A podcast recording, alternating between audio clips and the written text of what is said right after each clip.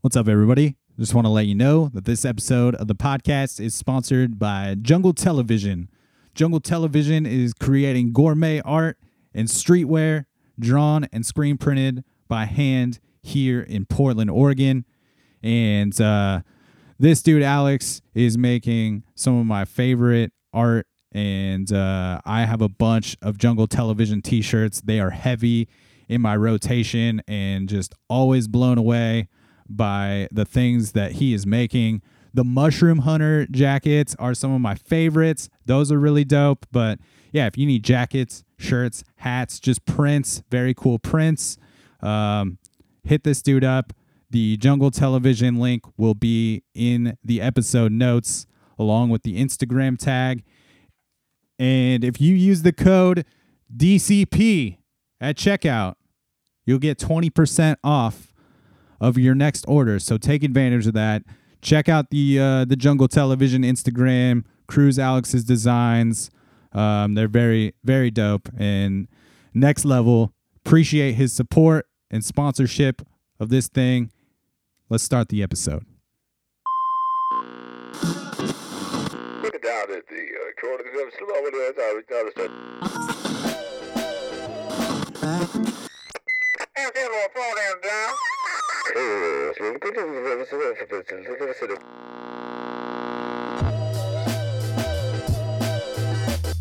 What is happening, everybody? Welcome back to another episode of the Dan Cable Presents podcast. Thank you for tuning in to the program. Once again, if this is your first time listening, thanks for checking out the show. You can find fresh episodes coming at you every Friday. And if you want to help support the podcast in a free way, you can do so by clicking subscribe on iTunes, clicking write a review, giving the podcast five stars if you feel like it is deserving of so. And that is super helpful in propelling this thing into the tops of those iTunes charts, giving it more visibility on the national and international levels, and helping strangers find the podcast and just getting more exposure for the artists that come on the podcast.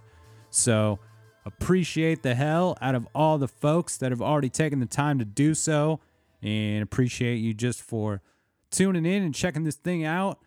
Also, recently the podcast was made available on Spotify as well. So if you're a Spotify person, you can find the Dan Cable Presents podcast there as well. So super stoked that it will be accessible for some more folks to find. And you can also check out the Dan Cable Presents YouTube channel, which features a bunch of in studio performances and live show performances from bands across all genres. So all that is there. And I'll put all the links in the episode notes. You can find everything on my Instagram, on my link tree there, or check out dancablepresents.com. And super stoked for episode 232 is what we got in store this week. And it has been a while since I've had a band hang, and uh, I was able to link up with a band called Goings out of Philadelphia, Pennsylvania, and we jumped on the Zoom chat and I had a really fun hang with uh, three of the members of the band. We had Chris, the drummer, and then we had Aiden and Keith, who are cousins and uh, two of the main songwriters in the band, as well as uh, the two dudes that take lead vocals on their record. It's for you, which is available now on all the streaming services. So it was just fun to get to to hang out with the band. It's uh, not something I get to do a ton of since the since the COVID shit started. It can be sometimes a little difficult to navigate over the uh, the virtual hangs to have a band, but it's always great when you get to talk to more than just one member of something that um, is a collective. And especially in this case i learned how collaborative the writing and creation process is for this band. So it was it was great to have three out of the four members for this thing. And uh, i think we were able to to get some pretty great quality out of the thing so hopefully it's an enjoyable listening experience for you.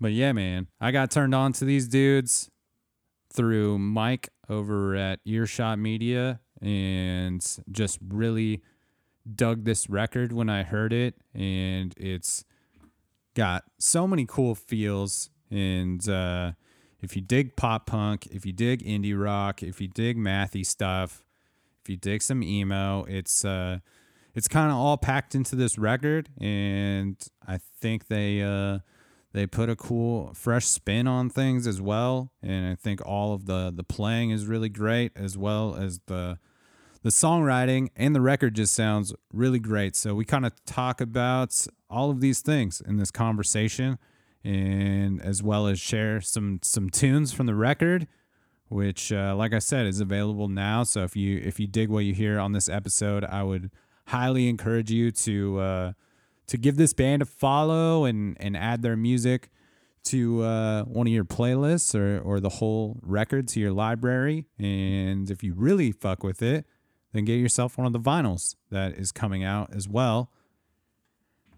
And if you came to the podcast today because you're a fan of Goings, I would encourage you to uh, go back in the in the catalog and check out some of the other bands or artists that have been on the podcast in the past. Like I said, episodes coming at you every week, every Friday, and uh, some editions of I Dig Records peppered in there as well, where my cousin and I are just diving deep into a couple records and, and playing them in the background and featuring certain tracks and, and just having a chat about them. So that's what's going on there. Hope everybody is doing well out there, hanging tough. It's uh, it's crazy that Thanksgiving is creeping up on us here. I guess this will be this will be the last episode that's put out before Thanksgiving happens. So I hope everybody uh, is uh, able to have a solid one, even though this has obviously been a very unconventional year. And I hope that you're able to uh, to still find some joy and find some ways to connect with your friends and family in a, in a safe way. I know things up here in the Pacific Northwest, at least, are locking down heavy again to help prevent the uh, the spread of this thing during another surge, and everything just feels kind of bogus and and weird this year. But uh, I'm feeling thankful still, man. Feeling thankful that been able to keep this thing going throughout all this, and I really appreciate the fuck out of everybody that takes the time to to listen to this thing every week if you've been listening for a long time and and hanging in there and seeing the uh the progression of this thing over the years. I uh i really appreciate you and i hope uh hope you have a good thanksgiving. And i hope that you are finding ways to stay sane out there. We're gonna jump into this thing. Big thanks to these uh, dudes for jumping on the line with me to chat about their tunes and the new record it's for you as well as how this band got going. So here we go episode 232 goings from philadelphia pennsylvania is on the show and we are going to kick it off with one of my favorite tracks from the it's for you record and it is called west blue sky lives Let's do the damn thing.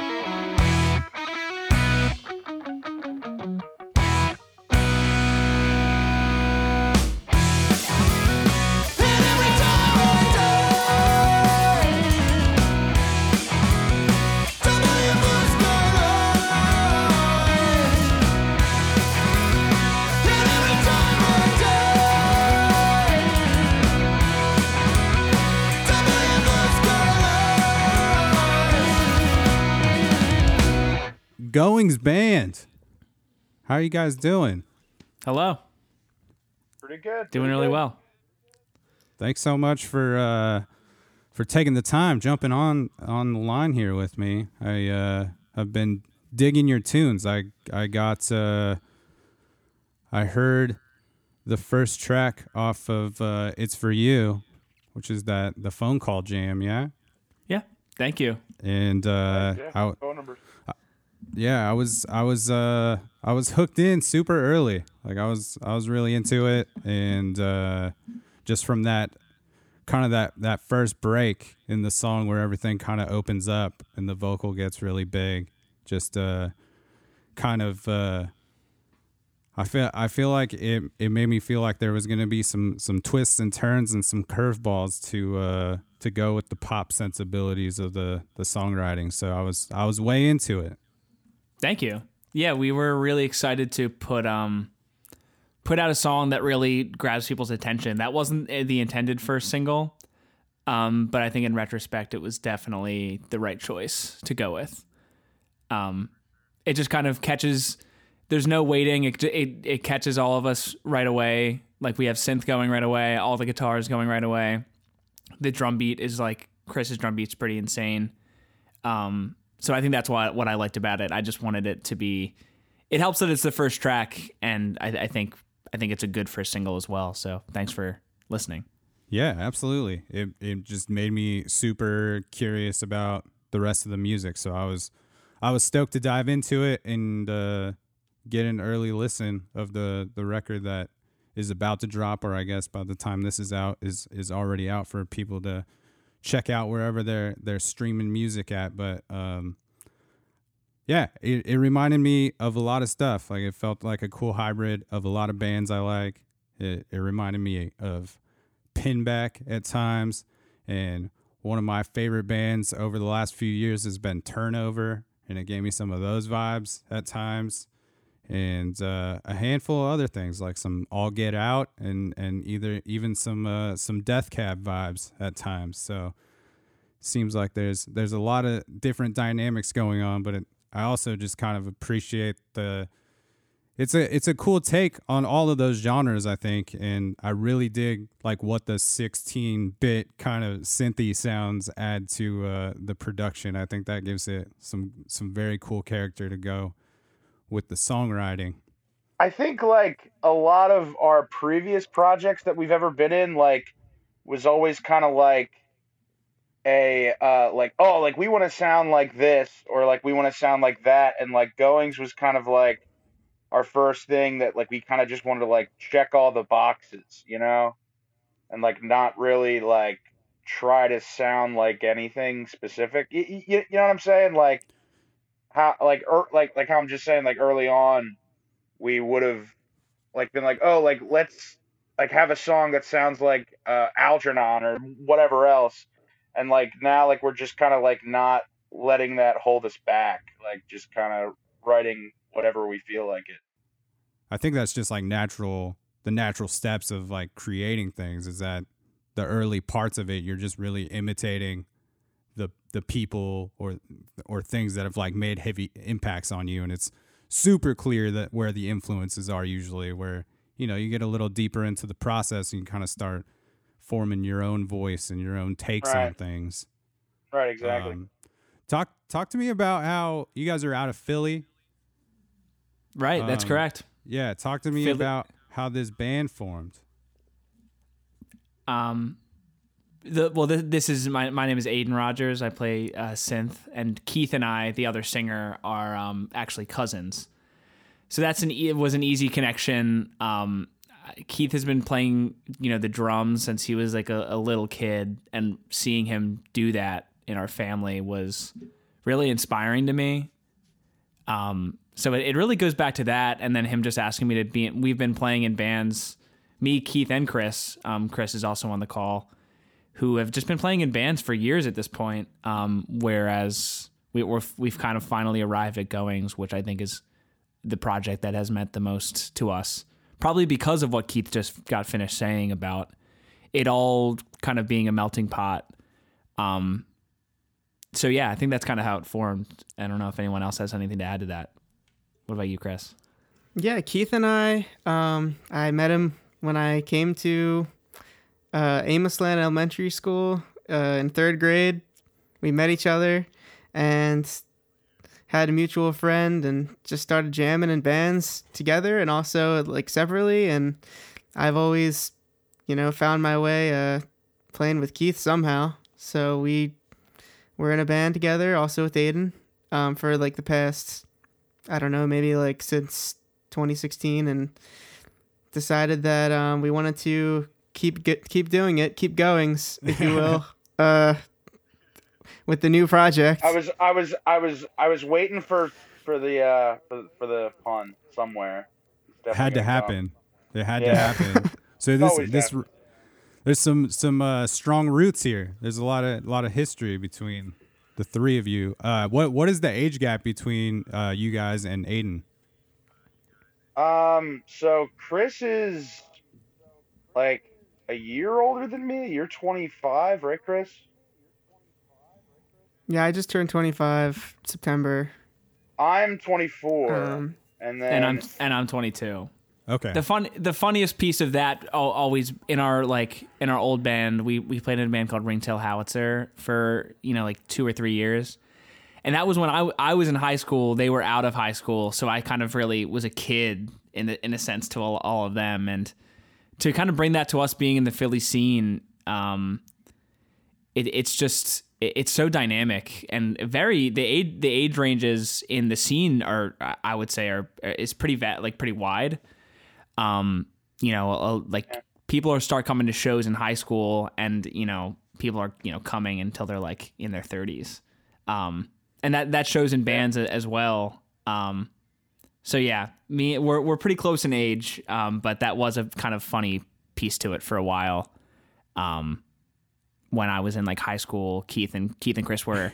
You know, off doing work and everything, and I was like worrying about physics class and stuff like that. But Yeah. that's It's behind always- us. It's always Yeah. funny. It's always funny too when there's those moments uh, before everyone in the band turns 21, and you go play Yeah. maybe these bar these bar venue shows sometimes, and they're and anybody that's not of age just kind of has to only be in there yeah. when, No, when you when you're playing, and then other than that, you're Yeah. out. Like you're Yeah, on was- stage or you're not inside the venue.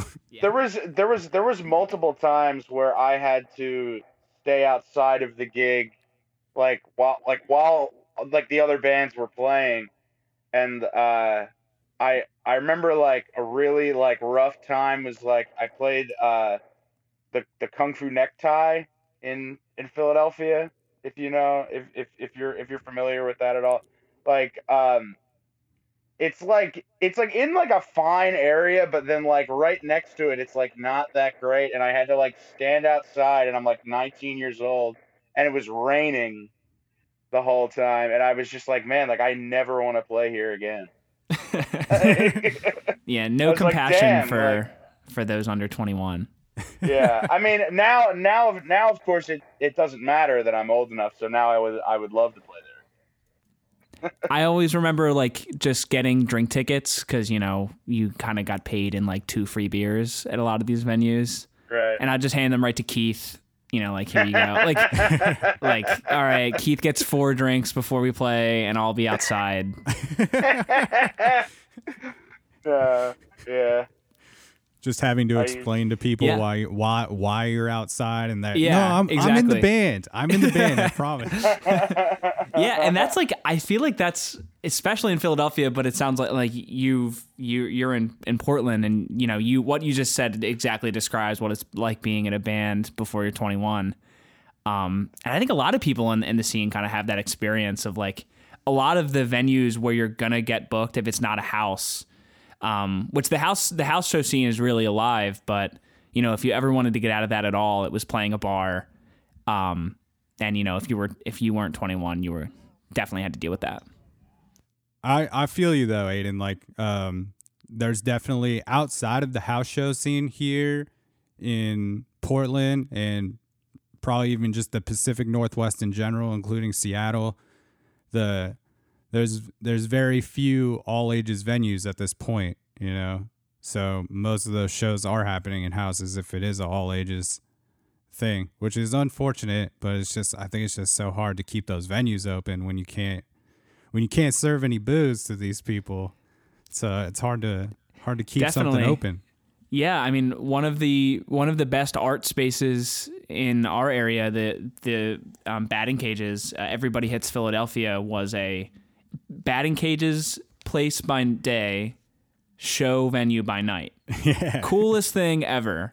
Um, but that unfortunately had that unfortunately closed. Um, that that was this year, or I think it might have been like December of 2019 actually. But um, but yeah, so so that's kind of a really tragic example of um, you know, a place art spaces that aren't bars that are trying to do a unique thing uh, have a tough time. Absolutely. Um, so Chris, uh, were you and Keith? You you you said you guys became friends in third grade. So were you friends before either of you even started picking up an instrument?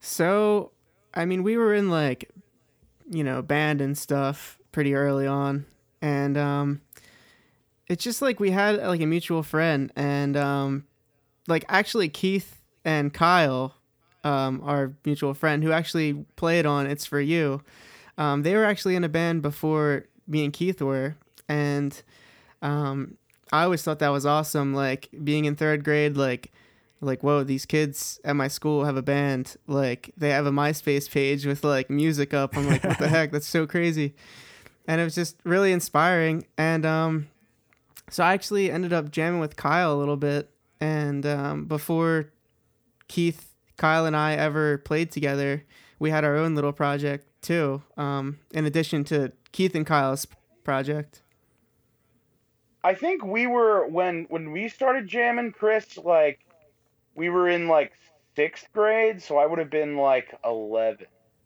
by then. Being in a band in third grade is insane, and being on MySpace and like actually Dude. like doing the thing of like getting out there and stuff is like so mean, funny. I mean, I, I don't know. Just like since I was born, that's like all I wanted to do. Like I like I like I grew up watching like all the Monkees like t- TV shows and like the Beatles movies and stuff. So just like at, at a very young age, that stuff really made like an impression on me. To where like I was like, oh, that's a cool thing. Like I want to do that. Uh, Yeah, for sure. But I think I think uh yeah.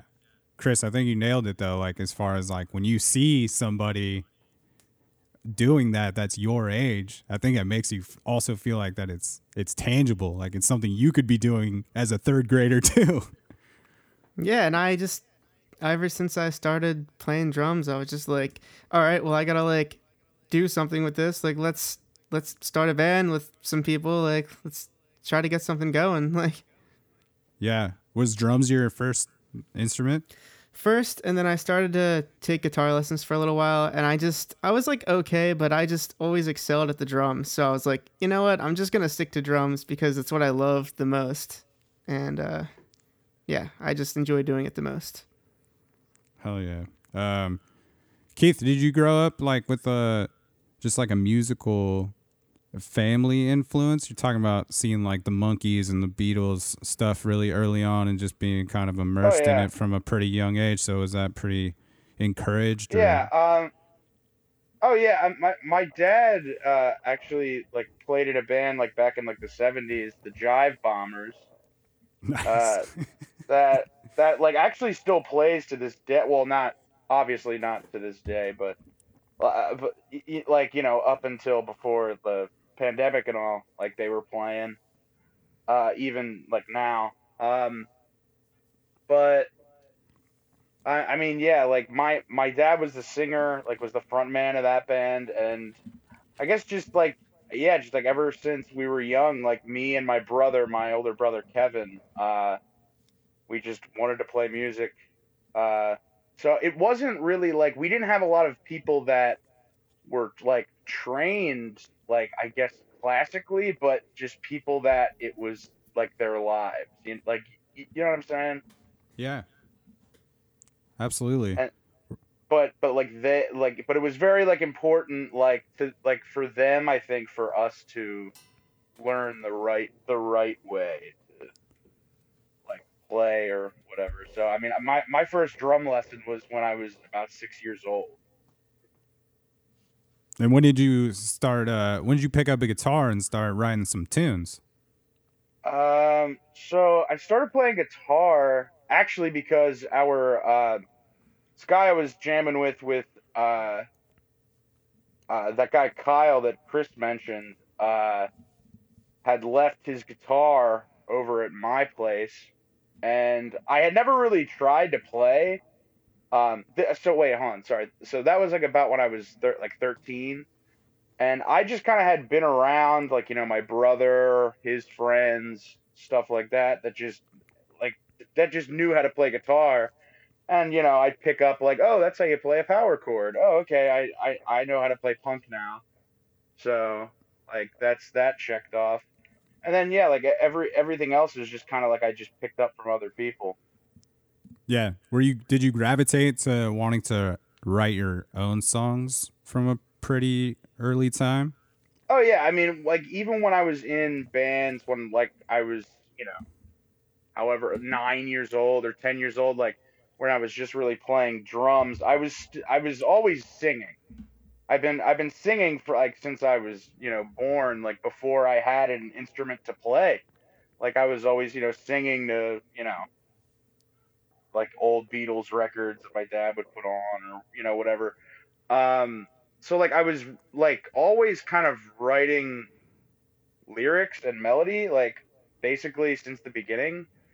Um, and then once I kind of found the guitar, um, it just made it a lot easier to uh, like uh, to do that. I guess you know you can find the chords yourself and just figure it out. And Aiden, did you uh, were the keys your your first instrument? Yeah, I I started playing the piano um, in like fourth grade. Um, so there's like a there's a pretty good history there, kind of all the way up to 20 like you know three years ago um 2017 where i got a, a synthesizer the the korg Minilogue and i you know I, I barely even really learned how to use it kind of that type of thing. You get a new gadget and you're like eh, this is too hard to learn. Um but then i brought it you know to the to practice just like jam with keith and chris. And you know they were like you know we we had been in bands before but never without never with keys. And it just it it it instantly stands out.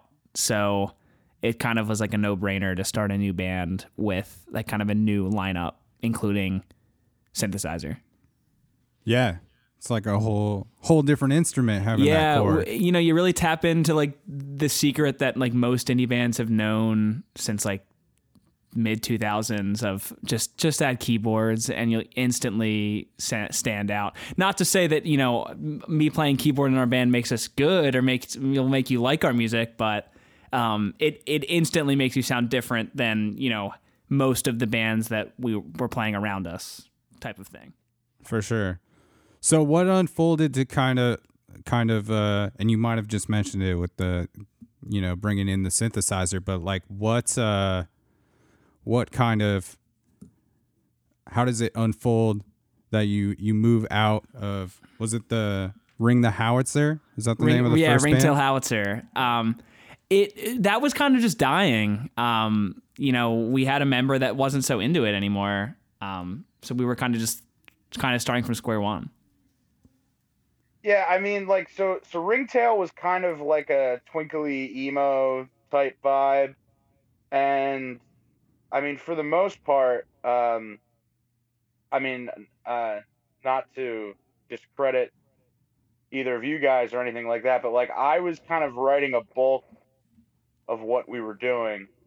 Like I would basically like this is this is in Ringtail Howitzer.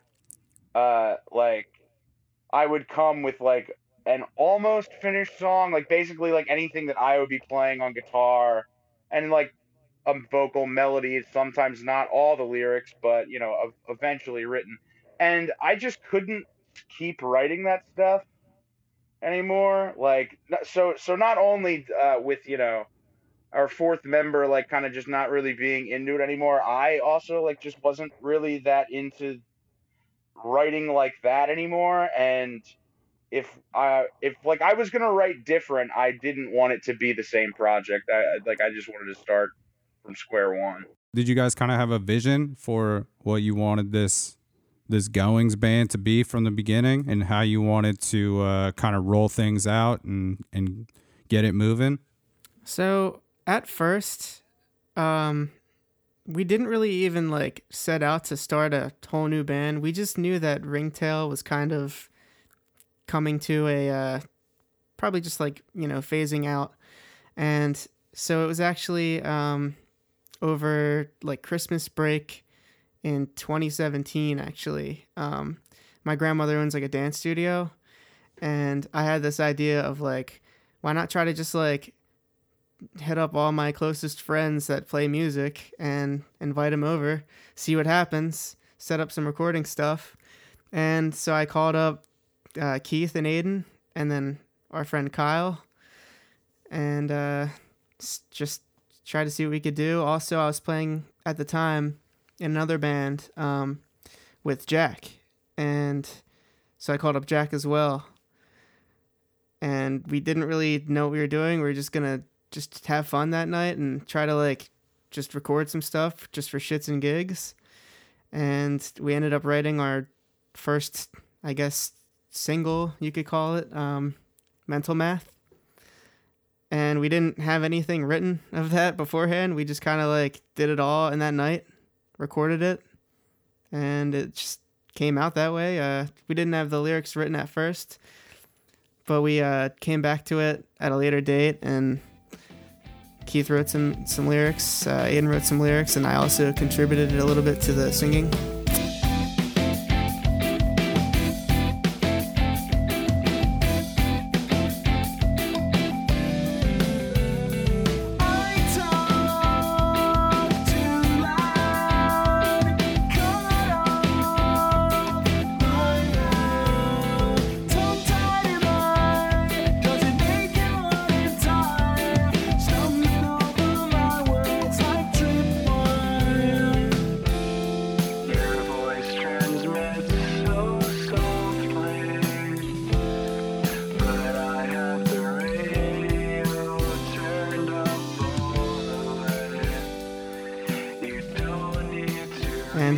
Also two other songs that uh, Keith had pretty much fleshed out because he was intending to use as like his solo project at the time.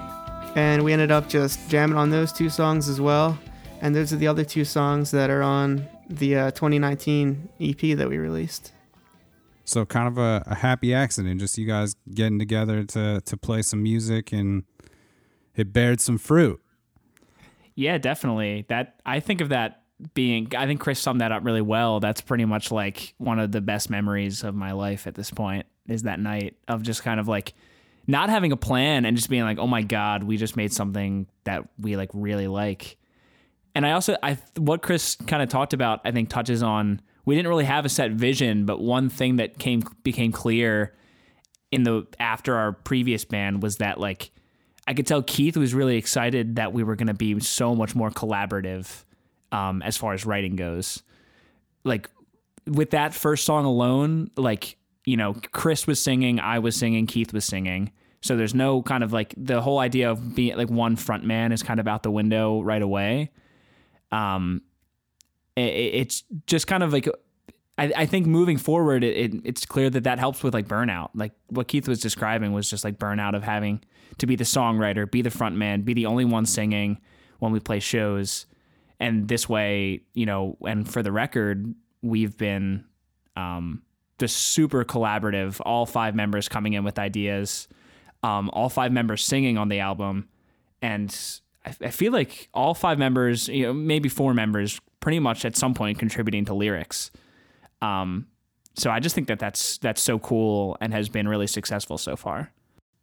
Yeah, just got to be a game changer to participate in that level of collaboration after having something that that didn't feel that way and everybody kind of getting to flex a little bit more of their creativity. And I think you're absolutely right with the burnout situation but also just uh you know having more songwriters is super helpful and in just putting out more songs or you know pooling together a bunch of songs and actually like figuring out which ones are right for an album or for release instead of just kind of having to go with what you have because you're you're out of songs, you know. and I and I think and I think like a big part of that too was uh Aiden was in a band with his brother around the same time as uh Ringtail was going on.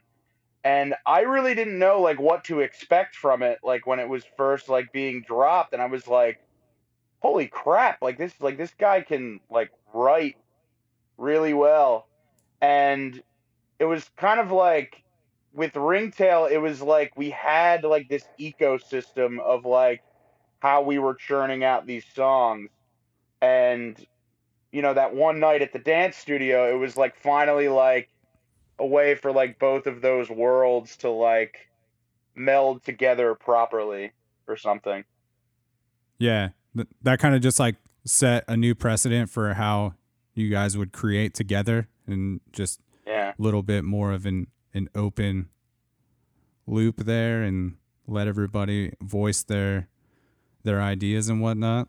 it only made songwriting like for myself like if I were to write songs for different bands, it's only going to be harder moving forward because I'm so used to just having so much trust with Keith, Chris, and Jack, um, just their input, um, and just just being able to trust other people to have an opinion.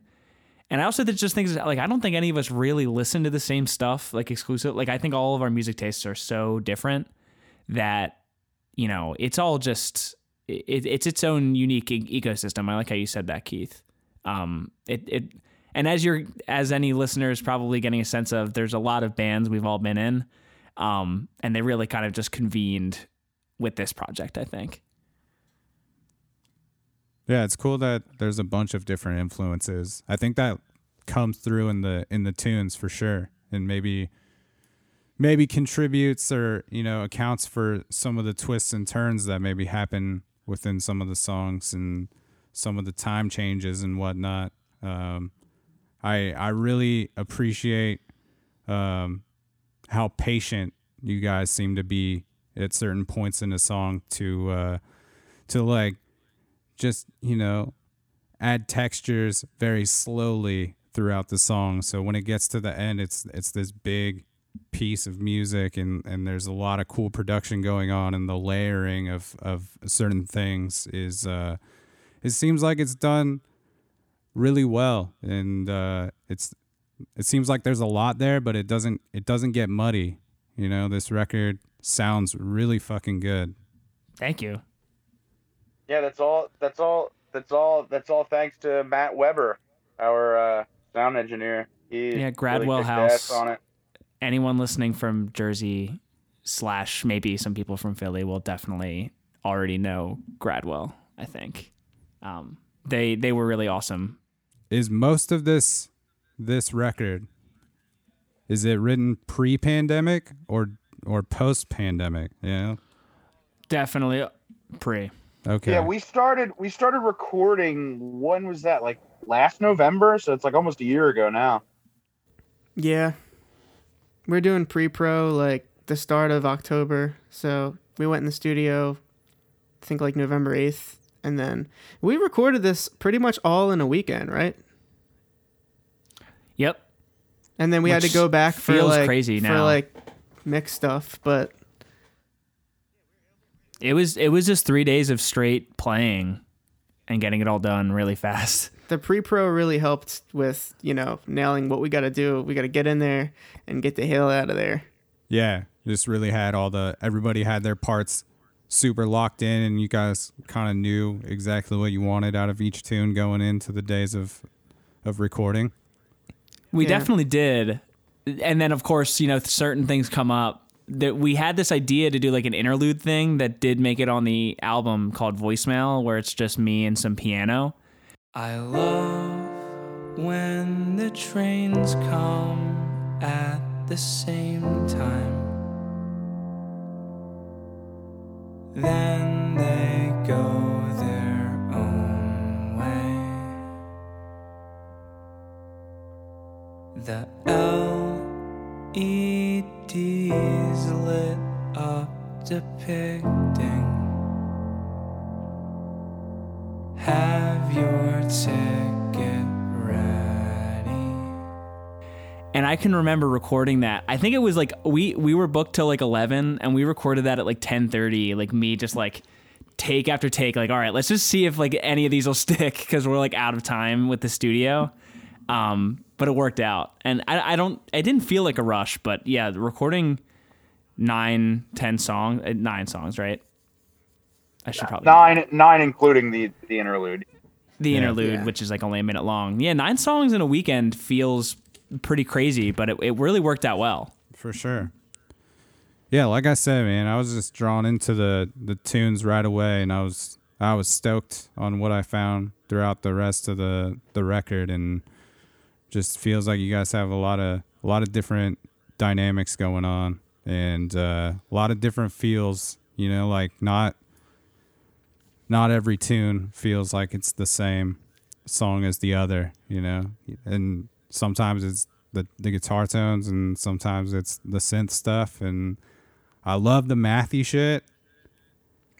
Thank you. Yeah, I think um, that, that I mean that's definitely a big piece of our history, I guess, is like never being in a full on math rock band, but being always math rock adjacent.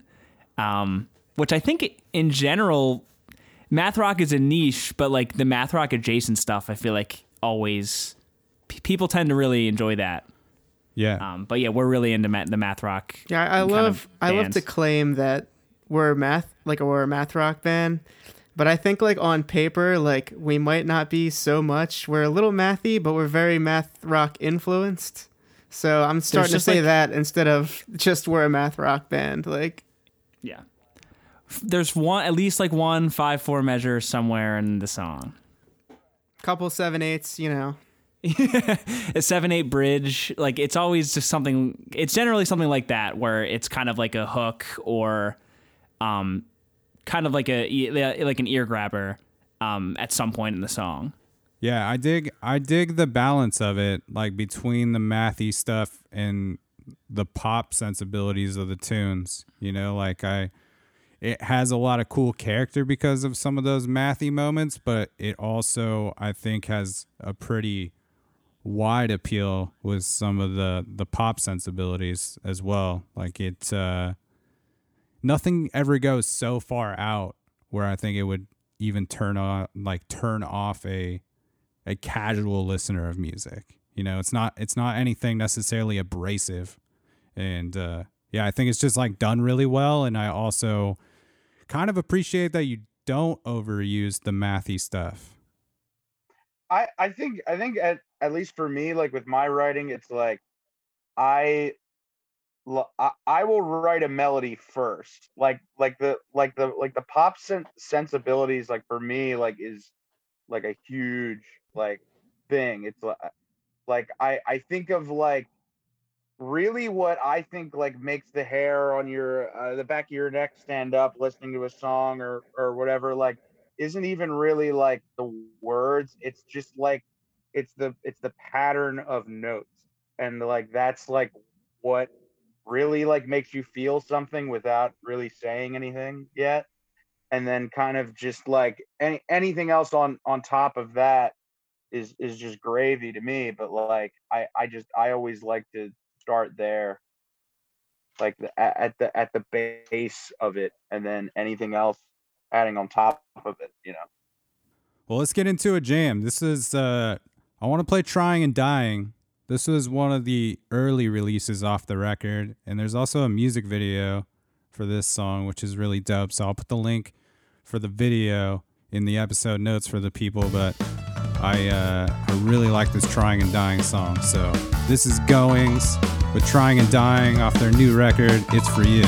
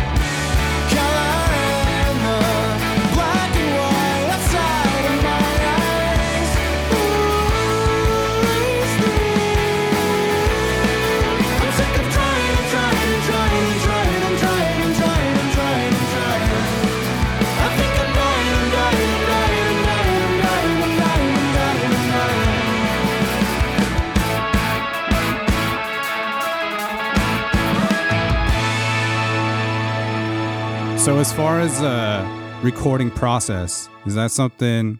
I know you, you guys said you went to a studio and used an engineer for the record, but is this something you guys like to be super involved in when we get down to you know mixing and things of that nature? Oh, believe me, I had a whole Google Doc of like v- V1 mix notes, V2 mix notes, V3 mix notes. And I think um, there's V5, and then there's V1 through 3 on the master notes as well. so yeah, um, All pretty much all Chris. because I don't know, like I just I get so into this stuff, and like I'm honestly like a perfectionist in most cases. So like a lot of people would just like be annoyed by that, but Matt was very patient, and um, I just love him to death for for not trying to you know rip his hair out after the whole thing was over. I think I think me and Chris like strike a really good balance because Chris is very much a perfectionist and like is like you know trying to get every little in and out and I'm kind of more like ah you can you can you can you can leave a screw up in there. You know what I mean? Like I, like I'm I'm I'm like we we could we could be recording this like on an 80s tape recorder and I would think it sounds fine like if like if the song is there so like I, I think I think that like us in the studio, it like we we like get a really good like balance of that. Like still like still having that like drive that Chris has to, to for it to be perfect, and then me. yeah, like being a being a part of that uh, kind of battle between perfectionism and kind of like just kind of letting it be what it is. Um, I think one really interesting thing that Matt did, who who um, engineered it, and we're really giving him a big shout out here. One thing that they do at that studio um, is they'll switch between like the great, the really nice monitors in the studio, between that and like a boombox that's kind of just sitting on the board, um, which lets them. I thought that was so cool. That lets them in the moment. It's like, hey guys, here's what you're gonna sound like on like the crappiest thing someone's gonna listen to the record on and then also here's like the nicest monitors the studio has, which is so key because like it's you know right we know exactly what a what the song's going to sound like on like a smartphone, um, which isn't optimal as most bands would know, but um, you know someone who's really a master mixer and masterer who's really dialed into that thing can make it sound good on anything. So um, we had that kind of perfectionism, but you know I think even in the mixing process they were like we need to know what it's going to sound like in every context. And also just yeah, like and just like from our previous bands of just doing DIY recordings, like I feel like since we're going into the studio, I'm like, all right, here's my time to shine. Like we're putting the work in. Like let's make sure everything is as great as it can possibly be. Did you guys feel like it was almost a good thing that you had such a short amount of time to uh, to lay down the songs in the studio in a sense? I think so, yeah. I mean, they're all pretty much like ready to go. Like we had, all, we didn't ha- really have any parts that we were still writing. So I think if we had more time, maybe we would be second guessing some of the things. But I'm, I'm honestly just so happy with how it turned out. I think like if we if we didn't have those demos as solid or the or, or the pre pro whatever you want to call it like as solid as it was like I think that that time crunch would have not been too great but like the songs changed very little from uh from the demos to when we got there Yeah, we were really prepared.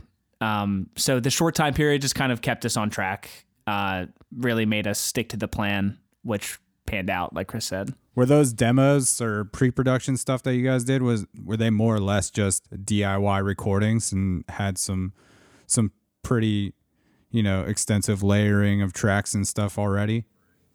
Uh, we pretty much just like mapped out all the click tracks, and um, I have like an interface with eight inputs. So I recorded the drums to the click, like pretty much. I don't even think I used scratch tracks for all of them. So I just like did that, and then pretty much treated it as like when we're in the studio. All right, next up bass, and then we're gonna do guitars. We're gonna do synth, and then vocals, and then Cool. So like a full full fucking run through. It was a Yeah. serious dry run. And to Chris's credit, to Chris's credit, who doesn't like to believe that he's good at recording, uh, I think a lot of bands would have been like if someone I don't know if we'll ever let anyone hear the pre-pro tracks, but I think like a lot of people would like say like this is really good on its own. Um, because we yeah we pretty much treated it like we were recording it in the studio. We did like a full dry run. Yeah, dude. I mean, I mean, yeah, that's that's cool, man. That you guys have the discipline to do so. I I think it obviously uh, panned out really well, and uh, seems like your efforts were rewarded in the the final product. Chris, did you? There's a there's like a three song single that's out as well on on the interwebs. Did you record that stuff? So that was actually recorded at the dance studio that we mentioned previously. Um, that night, that was those were the recordings from that night, um, and you know we spent a little bit of time, obviously uh, recording the vocals afterwards and mixing. Mixing it was uh, Jack and I, and we went to um, a studio that he used to uh, intern at called Zero by One in uh, South Jersey and we just wanted to go there to to use the really good studio monitors to mix and then um, we don't really know a whole lot about mastering so we actually got it mastered at gradwell um, and it's just it really did make a huge difference like going from those mixes to the mastering so Yeah, dude. Even those those tracks sound really good. So you obviously have uh, you got an ear for the engineering and, and mixing side of things. Did did uh did you gravitate to that pretty early on? Um, well, ever since I got like an interface for Christmas, I don't even remember, but I remember I think it was like 2011 ish. I was still in high school, so I was like kind of just teaching myself like how to do like Pro Tools and all that stuff, and I don't know. I just always had a fascination with like recording and recording drums and stuff. honestly, even even before that though, Chris, I mean you like like you recorded all all that like Society of Three stuff, like even the stuff that like we did when we were like eleven and twelve, like that you just recorded like maybe like our second practice or something. Like you were like you've always been like that guy. I don't know. I just well, ever since I saw you and Kyle with like you know your first band with recordings on MySpace, I was like, all right, let's record stuff. Like I was like so so hype. What mics did you use? What what were you using when you were 11 and 12? I don't even know this story. We had Audacity, but I don't I don't think we did like a multi-track thing. I think like I honestly it might have been like a digital camera like microphone or something like You're right. It was a digital camera that we would like somehow save onto the camera. Before that, though, like I mean, any anything that I was recording on was just like, you know, like those crappy like, um, like black like uh PC mics. You know what I'm, you know what I'm Oh, talking yeah. about? Like that's and like we would just like be like, all right, like we'll try to put it like way on the other side of the room and see how that sounds. All right, that that that sounds awful. Let's try it over here now. And just like yeah, just painstaking. Is that is that a word? Painstaking. We'll let it fly. We'll let it fly. I don't know. I don't think anybody's gonna fact check you here. All right, so But- But yeah, like I, I like how we told that story of the dance studio because if so, if anyone wants to go back to our first release, the EP, you can imagine us just in this big like it has like the kind of ballerina mirrors, and we're just playing in this big open space. Um, gives you some context Yeah, I- to that uh, EP. those those tunes drew me in just as much as anything else because that was all when I first uh, heard phone numbers. There's that was all that was there to check out was that and then that other three song. The EP, yeah. So, um, yeah, there's some some cool tunes to to check out there. Um, Thank you. I also just think that's dope when you have somebody in your band like Chris that has some interest of the engineering and mixing side of things because I just think that's such a a huge advantage whether it's like doing the stuff like the pre-production or you know as you move forward just the more you know and can communicate with if you are using an outside engineer or mixer the more you can communicate with the correct vocabulary to like help, you know, move things at along at at a Yeah, the jargon is the jargon is huge Yeah. when you're in the studio. For sure. And you also understand like what you can actually do and manipulate. So you're not just asking the engineer to do stupid shit. That's like Yes, It's like, yes. no, I can't do that. Can you make my guitar do that thing? And it's yeah, it's just not gonna go well. That would that would literally be me in the studio if I was by myself. I, I would be like, can you can you can you make it sound like that one Peter Gabriel song when his when his when his voice goes wow wow wow, you know, like it would be like it'd just be terrible.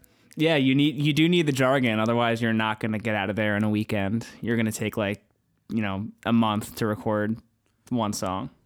Earlier, you said that you guys all listen to a lot of different kinds of music, but is there, would you say there's a record or a band kind of currently that you guys all collectively fuck with or have super high respect for? Not like new. I, I think Motion City soundtrack is a big one that's always uh, been. That's like really on the pop end. Um, but we were talking about that. I mean, there's a lot of pop stuff on the album, and that's pretty much where that's coming from. Is Motion City soundtrack super synth synth, synth heavy pop punk essentially. Even though I, I'm hesitant to say pop punk. Oh, don't be. Not- don't no let hate. don't let the, don't let people make that a, a bad tag for you. You're your right. band, no, no, no. I, I take back that I'm hesitant for No, it. I- We're a pop punk band. I- Everyone check it out. I feel you. There's, I mean, I think that's, No, I, I- think that's just one element though of your band. I would not, I would not Yeah, just exactly. be like, I should- yo, Goings is a pop punk band. I would be like, they're a pop punk band. They're an alternative band. They're a post rock band. You know, they're a mathy I mean, band. It's just yeah, exactly. And I shouldn't I shouldn't close a door. Um, so I reg- I do regret saying that. Um, but that's funny that that's where my head goes. I'm like, you know, I want I want to label us correctly. I guess that's where my you. that came from. But no, it's like I, I just said, Motion City soundtrack, super pop punk, and that's one of our favorites. I think like I can think of more bands that like me and Chris really fuck with, and that like me and Aiden like really fuck with. But like, Um, I'm Yeah, I the whole band it's, is it's so it's so it's so funny. Like I can't think of like too many. I, I I mean like there was stuff that like we used to listen to like a lot more, like a lot of that like twinkly emo stuff that I feel like we were kind of all on the same and mm-hmm. and just like math rock. Like I'm like I'm pretty sure like we were all really really into TTNG. Like I mean I mean still are I guess, but like that was like a, a band that I think we all really liked. Minus the Bear was a big in- influence in the rec- in the studio. Like we were just kind of thinking like how do they make synth sound good? yeah, because they're dude. super guitar heavy too. They they they just they just have a good mix of all the elements that we have. We really don't sound like them either, but I think a lot of people, if they know Minus the Bear, they'll get that comparison. Yeah, I think that that's a great comparison. Especially, I think that's a great band as far as their studio albums and what they sound like. To you know, aspire to want your record they sound perfect, to yeah. sound like that is uh, that's a that's a great bar for sure. Um, so all this music was recorded before the pandemic. What do you guys, what do you guys been doing to kind of keep the energy of the band going during this? I mean, we're seven, eight months deep into this thing. Yeah, I mean, like we stopped playing for you know a little while. Uh, you know, as uh, probably should have. You know, during that time, like just not knowing really what what's going on. Um, but I mean, eventually we started just kind of jamming like here and there, and just you know, kind of just picking it right up where we left off, like writing wise. Um, just kind of writing the same way we always have. I like a lot of time um over the whole pandemic was we were still sort of finalizing stuff with the album. Like we were kind of still trying to get the artwork finalized. So that took some time. But we were we're definitely like keeping busy with that kind of stuff. And um I don't know, also just like we just um signed with No Hope and we were just uh you know, talking to Sean, the owner, about a lot of stuff throughout that whole time. So it was cool to just know that there were moving parts, like, you know, associated with getting the record out, than just like not really doing anything. And it, it was like very, uh, I don't know, like it was inspiring to just, you know, know that there's something coming out uh, eventually. And, uh, you know, we couldn't wait to get this album out, and it's still not out now, but we're like freaking out because it's, you know, we're super excited. Yeah, you should be excited. It's it's a rad record, man. I've been I've been jamming it all day. I've probably listened to it five or six times at least throughout throughout the day, and I'm not sick of it by any means. And there, it's cool because there's a, I think there's a lot of songs on there where by the second chorus you're already kind of singing along or or at least know the melody and want to sing along, and then I think there's you know there's just a lot of uh there's a lot of parts on each song that I, I look forward to. Like when the when one song starts i'm like oh i can't wait till it gets to this part you know? So That's awesome. um Love to hear that. for sure. And it's coming out is there's a vinyl coming out There is. I think they're shipping the day comes out. i saw the 13th i saw of some November. postings of that that looks really good the artwork is super dope yeah, we kind of like what Chris said. There was a, there's a was a lot to keep us busy. A lot we were figuring out what the vinyl will look like. Um, the art we we had a great artist do everything. Um, but we we did had gave a lot of feedback, probably an annoying amount of feedback once again. but you know that makes us we're just super happy about it now, so it works out. Talk to me about jack and and uh you know the dude that's not here So I have I to can say- give credit. Well, also, I not to cut you off, Aiden, but I have to also give credit where it's due because Jack was also like, you know, we were pretty much 50-50 when it comes to all the uh, recording stuff, and uh, when we set up all the stuff in the in the dance studio, like he was the one that like helped a lot out with like the mic placement itself, and like he had some room mics going, so he's just very into all that stuff as well, and um, I love him for it because we're kind of like a duo in that sense. That's rad. And, and yeah, just another person to geek out about it with and get to feel like someone else in the band is kind of invested in that part of it with you. And it's cool also because like Aiden and Keith are obviously cousins, and then I've been playing with Keith for God knows how long at this point, and um, so we're all like from the same area, and then we have Jack, who I met f- from playing in another band, who's like lives in Jersey, like in Cherry Hill, so he's like the odd one out, but he like is does like there's just the most like perfect way of balancing us out with our sound, and I think he just really brings everything together really nicely. if he were here, you would have had to heard hear about, uh, you know, the numerous bands he's been in in the past too. So, um, yeah, we. I think the, the this band is really just a ton of people that have been playing in DIY bands. Um, so yeah, shout out to all the bands Jack's been in. All Shucks was the band uh, Chris was in with him, and they're awesome. Same thing with Typo Pro. Yeah, just uh, I, lo- I love your guys' other bands. just iterations of people that are in the same bands, but you know, maybe somebody's not in the band. Maybe there's a different person. Like it's just, you know, Yeah, it's how the it's how the, the this music scene has really worked. In like to really just kind of like oh like they're in that band and we like them, so let's ask them to be in our band. That's like yeah, definitely been happening for a while. For sure. I think um my takeaway from listening to the record was just sort of like, oh, this is not the first time that uh, these people have tried to make music together or put a record out. You know, like it it, it Yeah. felt like you you all are some uh, some seasoned players or have at least been doing it for a while and writing tunes for a while. It's just all really well done. It's super impressive. Thank you very much. thank you. Yeah, thank you so much. Is uh are you guys still kind of collectively writing lyrics or consulting with each other at least on on that end of things? I think Keith and Aiden are definitely like the the two, you know, most lyrical in the in the group. We've been writing some interesting lyrics for what we have coming up next. Yeah, like our our stuff now is like it's it's it's pretty wild. to um to speak to an interesting dynamic that Keith and I have, he mentioned that he's met like melody first at practices. He'll be humming along with just like placeholder words or no words. It's just like you know uh, gibberish. Um, whereas I'm definitely a lyrics first kind of person. So you can even hear it a bit on the record. The songs that I'm singing, most of them I wrote the lyrics for, and they're kind of like it's not quite as melody driven. It's more like me fitting those lyrics in. I I just find that to be an interesting uh, difference between me and you, Keith. And um, yeah, we just kind of write. Even though we're the primary lyric writers, uh, we have two completely different approaches to that.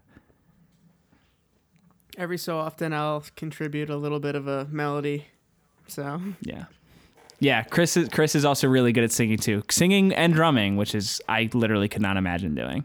I think it's cool because I felt like maybe there was two different people that took the lead on on different songs when listening to the record, but it's uh the voices complement each other so much and don't don't sound insanely different to me where I couldn't exactly tell if there was another singer, you know? Like everything still feels like the same band.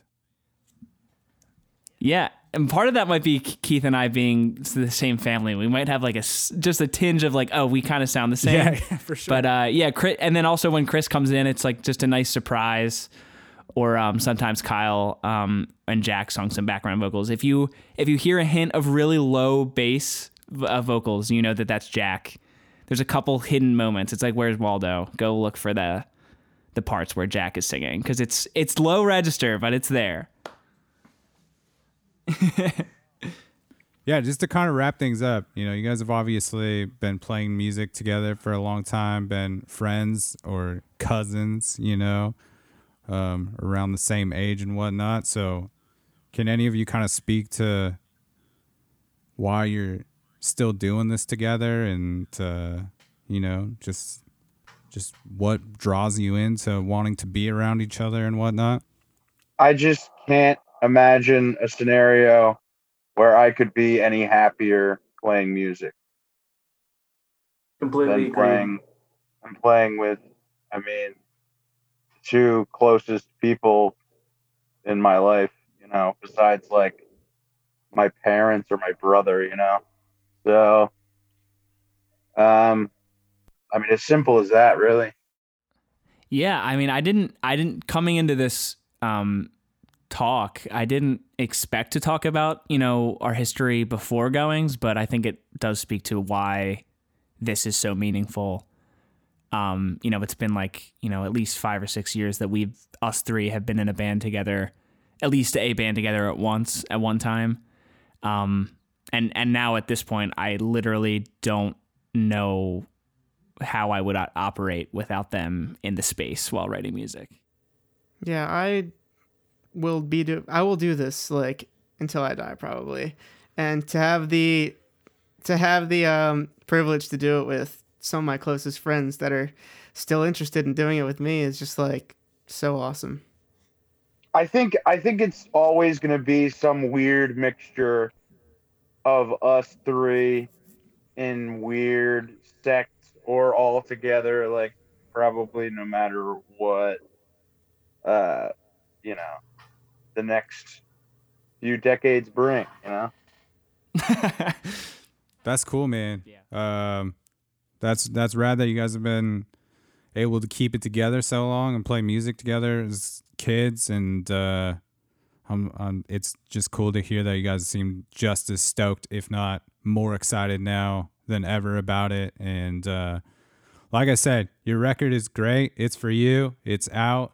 It's available. People should stream it. They should buy a vinyl if they dig it. I uh, I don't know, man. I'm about ten year. I'm about ten years older than you guys. I'm 35, and uh, I still love to fucking listen to some some emo and some pop punk and Cool. um, all the, all the heavy all the heavy mathy shit. And uh, I like I said, I think your music kind of spoke to all of that, and uh, it's just very cool to see. And the record just sounds really great sonically. Um, part of having you know some of that that mathiness in you is uh is is relies heavily on on your your boy Chris there to to keep it together and I think uh the the drumming on this record is really fucking great dude Thank you so much. I agree, Chris. You did a great job. and Aiden and Keith I yeah I dig the fuck out of the songwriting and super stoked to to see what you guys move you know move into next as far as uh the next batch of tunes but for now, there's plenty to check out, and uh, can't encourage people enough to go check out this record. And I'll put all the links in the episode notes so people can uh, keep up with what you're doing. Um, we end every episode of the podcast with the guests of the uh, the show saying the tagline, which is "It's a program." So if we could get the goings, it's a program. We can properly sail this thing out. I don't know if you guys all want to do it together or each take a, a Let's run try at it. it separately. Whatever is good. With the potential delay uh, over Zoom, I, let's just I do it. I think the delay will provide some character. Yeah. Yeah, I was, I was, I was gonna say like the delay will make it funnier. Cool. All right. I'll lead us. Let's do the like at the clap at the beginning. Three, two, one. It's a It's a program. program. Thank you, Uh, Dan. That was super awesome. Uh, I'm gonna play the episode out with one of my favorite tracks off the record. It's called Elevator, and uh, this was a jam that I really dug, and uh, I think it's one of the more progressive tunes. Uh, definitely was one of those songs that I was talking about that has has some curveballs in the in the time changes in between verses and whatnot, and uh, uh, the end of this song is so fucking rad with the the guitar just kind of going off and whatnot. Should should we drop the ball about this song, guys? Just like real quick. I think so.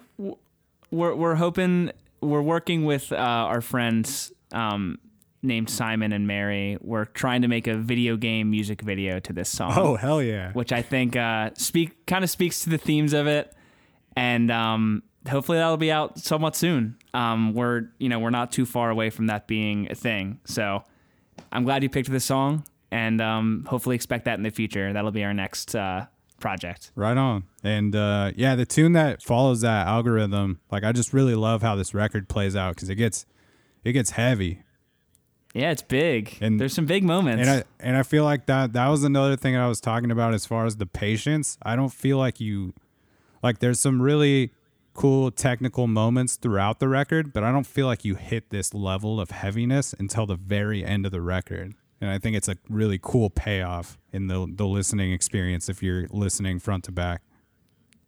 Dan, I think you're the only person that I know that's just listened to it front to back. Like we haven't talked to many people about this, so this is it's heartwarming to hear it. Honestly, so thank you. Well, I appreciate you guys uh, hanging with me, man. I, I like I said, I dig the tunes, and uh, I'll put all the links in the episode notes. We're playing it out with Elevator off "It's for You," and uh, that's the Jelly Jams. And we will catch you on the flip side, Portland or Philadelphia, wherever you're at. Thanks so much for having us. Thanks, everyone.